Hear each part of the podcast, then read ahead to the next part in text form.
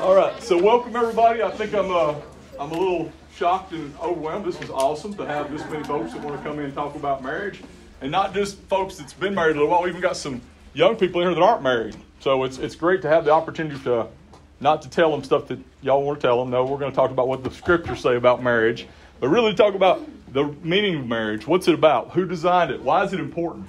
What is uh, the impact on our society today when we look at marriage? What's going on out there, and how does that tie together? So we want to talk about all of those things, and what we've got here. Uh, basically, I know some people ask about a book. I don't recommend you get the book. It's like a video-driven series. I'd use this as an outline. The biggest thing we're going to talk about is in here, and I hope most of y'all got one because this is going to be the, the meat of where we go is right in, in the Word of God.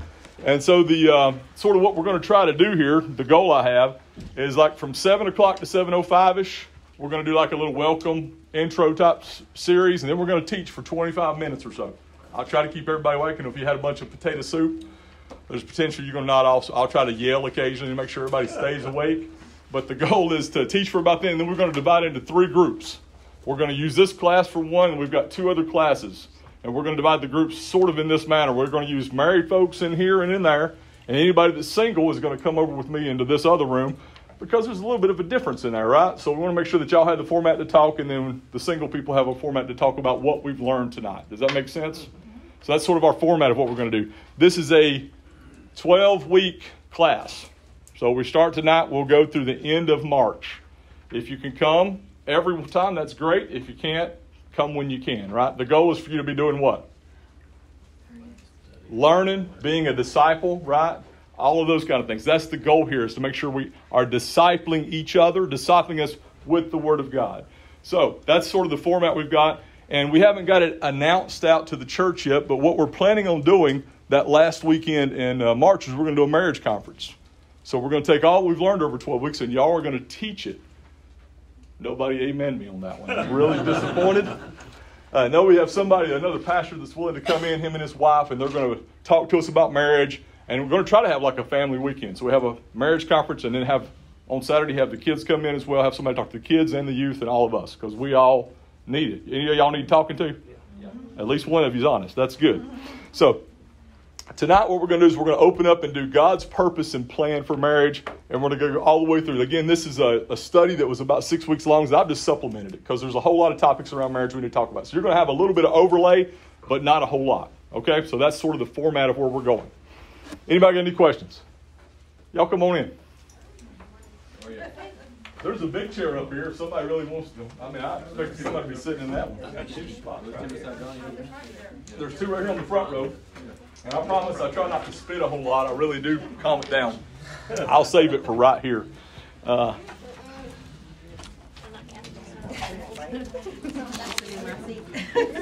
all right. So, what we're going to do, I'm going to start this here first. And what I want to try to do I know a lot of y'all signed up, but what I'm asking for is like a name. If it's a couple, you can just put your last name if there's two of you, and an email that one of you check. Uh, so, like for me, I wouldn't tell Anita to put her email here because she's not going to look at it most of the time because you know there's differences when you're married. But uh, an email because what I want to do is send you some stuff before the weekend, sort of like a little recap. Hey, this is what we learned, and then maybe a question, then maybe something for you maybe do to talk about to apply what we've learned. Because one of the worst things we have in church is we learn a lot, we sit down and we go through the scriptures, but then we don't do what? We don't do it, right? We, we talk about it, but we don't actually apply it. So the goal is for us to apply these things in marriage. I'm going to start with Jeff here. I'll actually I'll just keep the card. And we'll pass that around.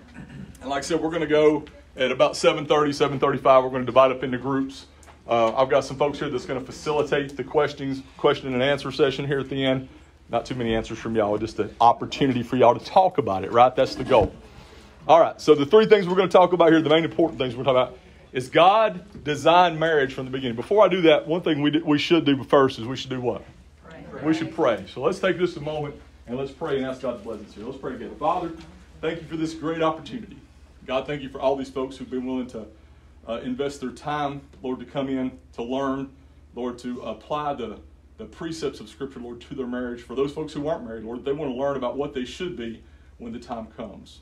God, I pray, Lord, as we uh, have some time here together, I pray, Lord, you give us uh, just some time to, to quiet our hearts in this moment. I know for me, I've had meetings up to 6:15, and it's been a just a whirlwind day, God. So I pray you would still our hearts. You would take those things that uh, have uh, beset us today, those things that have taken our minds off of who you are, Lord. Those things, Lord, that where we failed you, God. I pray all those things, Lord, would take all them, would set them behind us, and God, we would lean into what your Word has to say. We would lean in, God, to hear what you would have to say to us tonight, God. Thank you for the again for this opportunity. Thank you for marriage, God, the building block that you provided for us, for our communities and for our churches. More than anything, God, we want to thank you for Christ. God, we're so thankful for the sacrifice that he made on the cross for our sins. And we pray all this in his name. Amen. All right, sometimes I get so busy and my mouth talks so much I can't keep up with things. Y'all ever have that issue or is that just me? Hey, Sydney, y'all come on in. There's a seat somewhere. There's one right there. Oh, you're awesome. Thank you, thank you, thank you.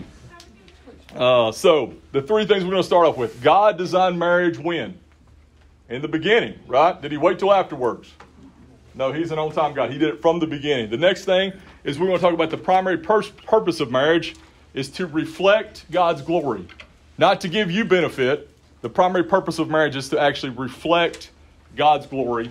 And then the last thing we're going to cover it's important to receive your spouse as God's perfect gift to you. Society will tell us there's this one perfect one just roaming around out there. Nope, ain't none of you perfect. All of you jacked up. Every one of you. But God takes that, and guess what? If we receive our spouse as God's perfect gift, they can become that perfect gift that we need. Cicero says the first bond of society is marriage. Marriage is known as the fundamental building block of civilization. What do you think happens to a civilization when 50% of those building blocks get eroded or torn down? It's going to fall, right? Where are we at? And why are we where we're at in society right now? Marriage. We need to understand what marriage is. So I, I find it interesting. I did a little study here, and it said list the top reasons people marry. And I thought, well, there's only going to be one or two. I think I've got 12. I'm like, that's pretty amazing. Lots of people get married for different reasons. The first one was love. I don't want to say the definition of when they say love, what that actually meant to them. Uh, the next one was companionship. Number three was to signify a lifelong commitment. Number four was for security for children. Number five was to make a public commitment to each other, about 77% of people. Number six, number six was for legal status or financial security. Man, I can claim this person on my taxes. That's what I've been looking for, right? That's perfect spouse, right? 62% said religious beliefs. 50% said family pressure, or you could put in parentheses, shotgun wedding, right? And then the summit was just a desire for a special occasion. It had this wonderful, beautiful thing called marriage. And divorce rates tell us what? Despite all of those reasons, many marriages don't make it. We need to follow God's design for marriage, not our feelings, not our needs. Now, I did a word study in the scriptures, so I'd like to know how many times is marriage mentioned, all those different things. Marriage is mentioned only 28 times in the Bible. I thought it'd be more. Uh, that's a New King James because if you put a different version in, guess what? It'll tell you different things, right? 11 times in the Old Testament, 17 in the New Testament. It's amazing that it's not mentioned because God started in the beginning and then He didn't change it. So, what's the need to keep telling people, hey, this is what I mean, right?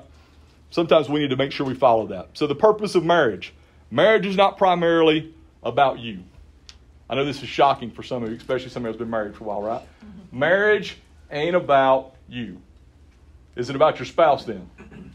Everybody take your head and go, no, right? It's about who then? It's about God.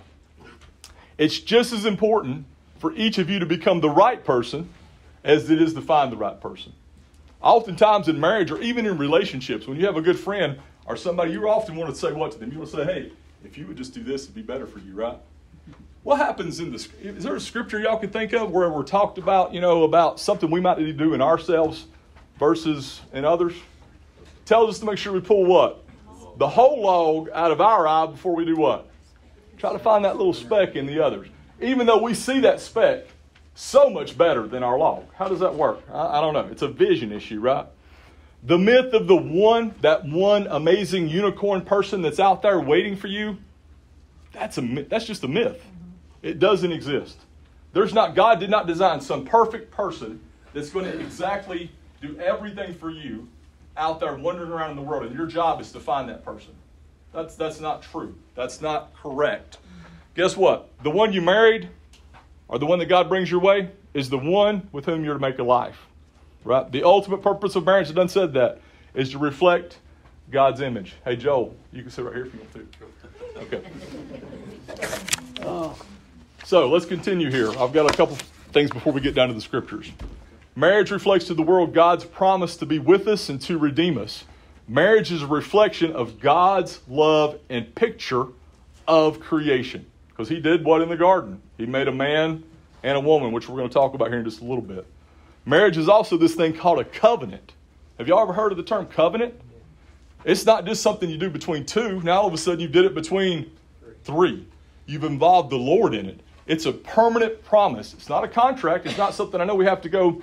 My oldest daughter just recently got married, and she had to go and somewhere in, I forget the county in South Carolina because there's only 14 people that live in it, I think.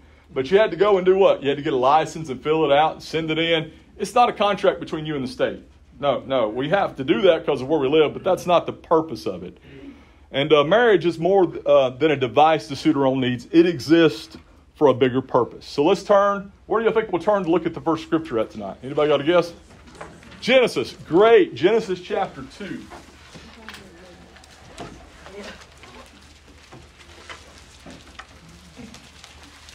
So, Genesis chapter 2.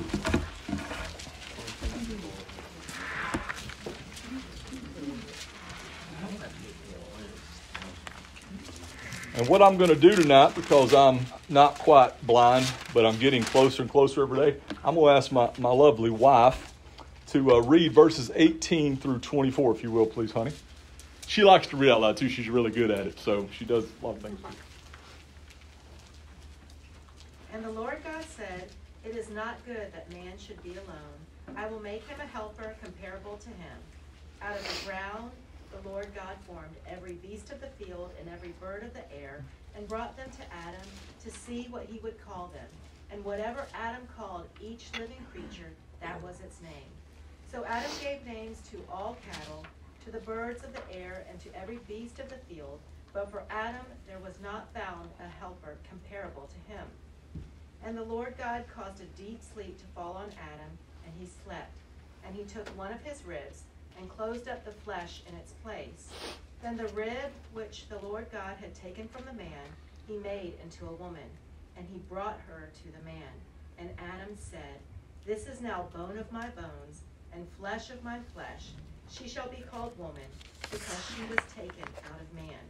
Therefore a man shall leave his father and mother, and be joined to his wife, and they shall become one flesh. And they were both naked, the man and his wife, and were not ashamed. Yeah, I didn't want you to read that verse yet. You know, I don't want everybody to get all woo, you know. But yes, all those. Thank you, honey. I appreciate that. Uh, please note here, I want to ask a question. What day did this happen on? We're going to talk about creation, right? It's important to put it in context, right? Because we've read chapter one. If you read chapter one, it tells us there's how many days in creation? Forty thousand million billion years, right? No, how many? There's seven, right? So where does this occur? Day six, because on day seven, what happened? God rested, but when He rested, He said what? It's good. He didn't say it was good though, Donnie. What else did He? He said it's real good, right? I mean, He didn't just say because every other day He said it was good. Yeah. But when He rested, He looked back over all of it and said, "Man, that, that that's real good, right?" So this is on day six. We see Adam doing what on day six? Working, right? Why? Curse of sin? Is that what we have to work? No. Why is he working? God told him to. That's his what designed him to do, right? Men are designed to do what? Take care. Work, right? We're designed to be involved. Yes, ma'am. Go ahead. Take care of our spouse. Mm-hmm. Well, he don't even have one here yet, right? No, but he's learning. He's learning. he's learning by taking care of animals, right? So those of you ain't married yet, if you get a dog, it helps. Well, not necessarily. No, we don't go. But but God's also teaching him a lesson. Right? He's out here showing him creation, showing all that he's made. And when Adam gets done over here, he's looked at all these animals, all everything, and he goes, There's something wrong. Did God make a mistake? no. He allowed Adam to do what? Be aware of his need. He had a need. And where did Adam go? Did he go watch Oprah? No. Did he Google? What should I do next? Where did he go to? He went to the Lord. When we have a need in our life, where do we go, church? Do we Google? Do we talk to somebody? When we have an overwhelming need like that in our lives, we need to do what? We need to go to God. These verses are showing that Adam, you know what? He needed a companion. He needed a helper. He needed an equal. In the scriptures, it's called where a woman is a helpmeet. And some people take that as a negative. You know who else is referred to a helpmeet in the scriptures? God Himself. God steps in where we can't do things, and He fills it in in areas we can't. And we need that in our lives. Adam was incomplete without someone to complement him, not because he was alone, but to complement him and doing what God told him to do, which was to. Well, he told him to multiply, subdue the earth. He had a big job ahead of him, right? Did that job end in the garden? Who still has it today? Me and you, right?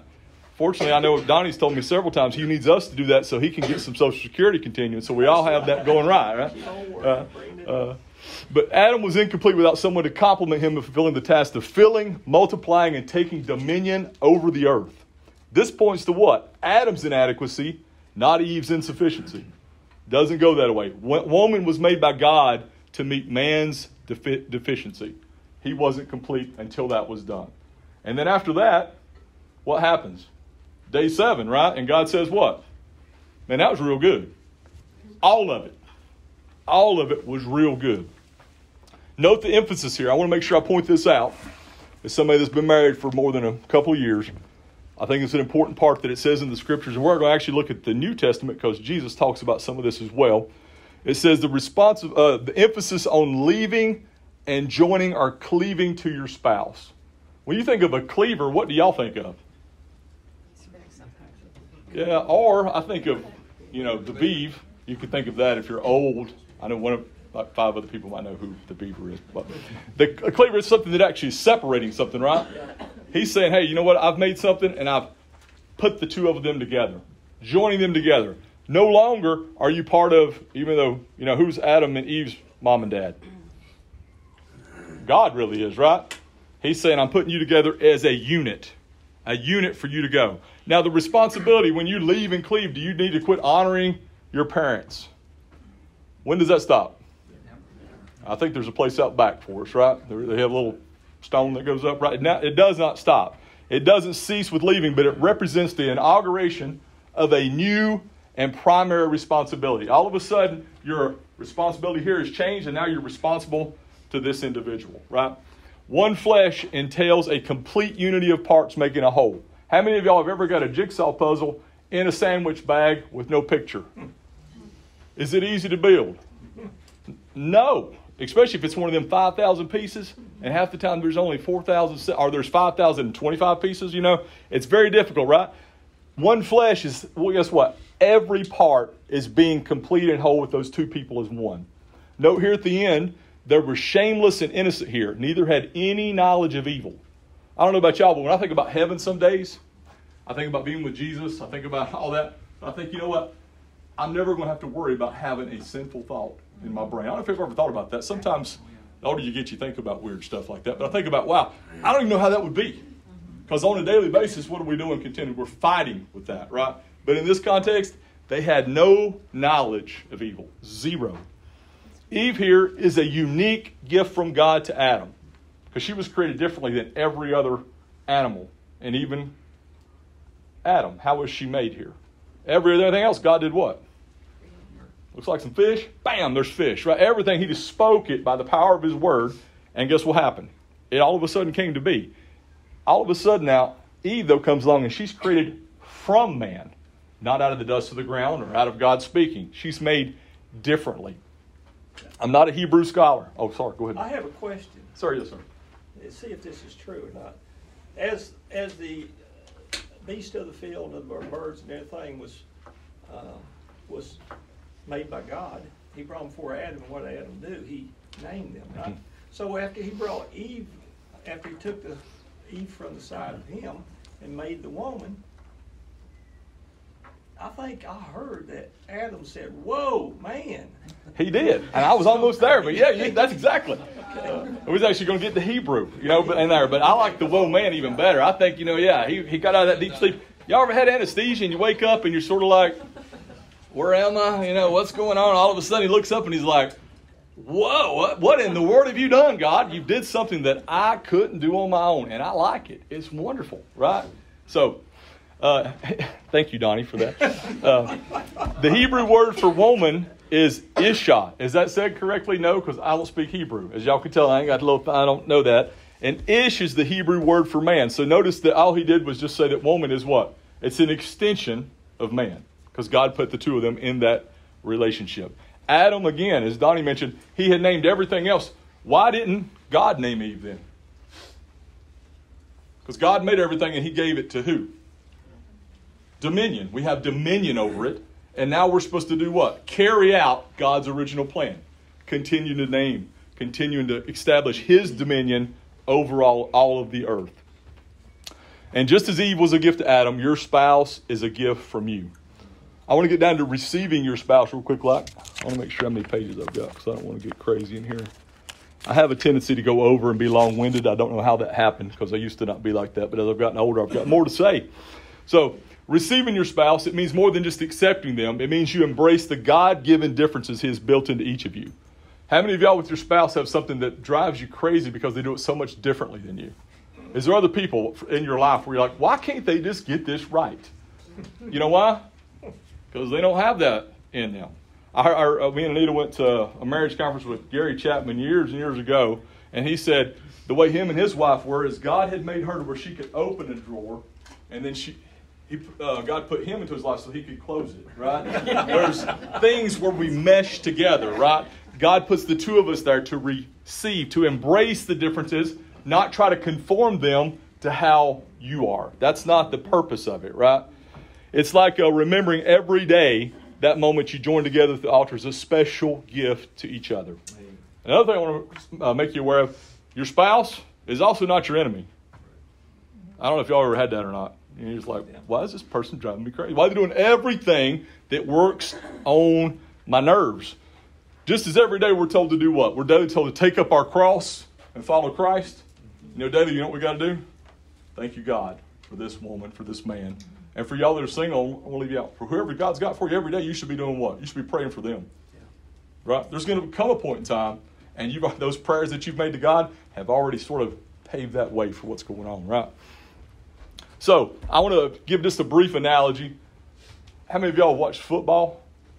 Have you ever seen a, receiver? He runs a route, right? And the quarterback throws the ball, and he turns and does what? It hits him right in his hands, and what happens? It bounces off, and if you're really good, somebody intercepts it, right? Right. So what do you have to do in order to catch the ball? Number one, you have to look at it, right? You have to be focused on it, right? Because if not, you're looking at your steps, you're looking at somebody fixing to come and crunch you across the middle, you're probably not even going to see it, right? You have to be focused on it. You have to look it into your hands. And doing that requires what? Concentration, right? We can't be maybe swayed or distracted by other things. For those that don't have children, you don't know about that either, but we'll, we'll get to that later. Right? So you need to make sure that you're concentrated. You need to make sure you keep it all the way until it's in your hand and you tuck it away, right? We need to make sure that we do the same thing when we're receiving our spouses. We need to focus and concentrate on them, keeping our eyes on them all the way until you're both tucked away. Uh, in Matthew 19 and in Mark 10, Jesus brings us up, but we're not going to go there. You can if you need to. Matthew 19, verse 5, and Mark 10, 7. But Jesus goes all the way back to right here. You know what he's doing to the Pharisees? He's reminding them God's plan ain't changed none. All this stuff you've talked about since then might be what you've talked about, but God, my God, He hasn't changed any. Right. He instituted man, He instituted woman, and guess what? He put them together. And I want to just make sure today, He still ain't changed. I don't care if you want to be Adam and Steve or whatever's going on today, that ain't right. It ain't God's plan. Amen. And I, you know, well, Donnie, I like that, man. I got an amen. Whew, right? God's plan hasn't changed. And guess when it's going to change? It ain't going to. So guess who needs to conform to it? We do, right? So we need to make sure we understand that. So I want to go to Ephesians 5 real quick, like, and then I think I'm actually going to be right on time today. Hallelujah.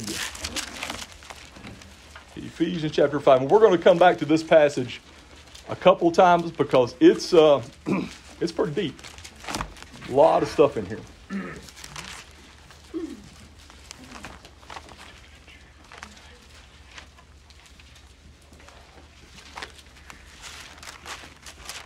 One of these days, I'm just going to quit being vain and actually bring glasses and wear them, but I can't ever remember to bring them or anything, and half the time I can't see what the verses are. But Ephesians 5, we're just going to look at 31 and 32 real quick, like. Uh, and guess what 31 is? Exactly what we read. For this reason, a man shall leave his father and mother and be joined to his wife, and the two shall become one flesh. So he quotes Genesis, and then he adds something there, Paul does, about what God's revealed to him. This is a great mystery but I speak concerning Christ and the church. He adds another layer to marriage.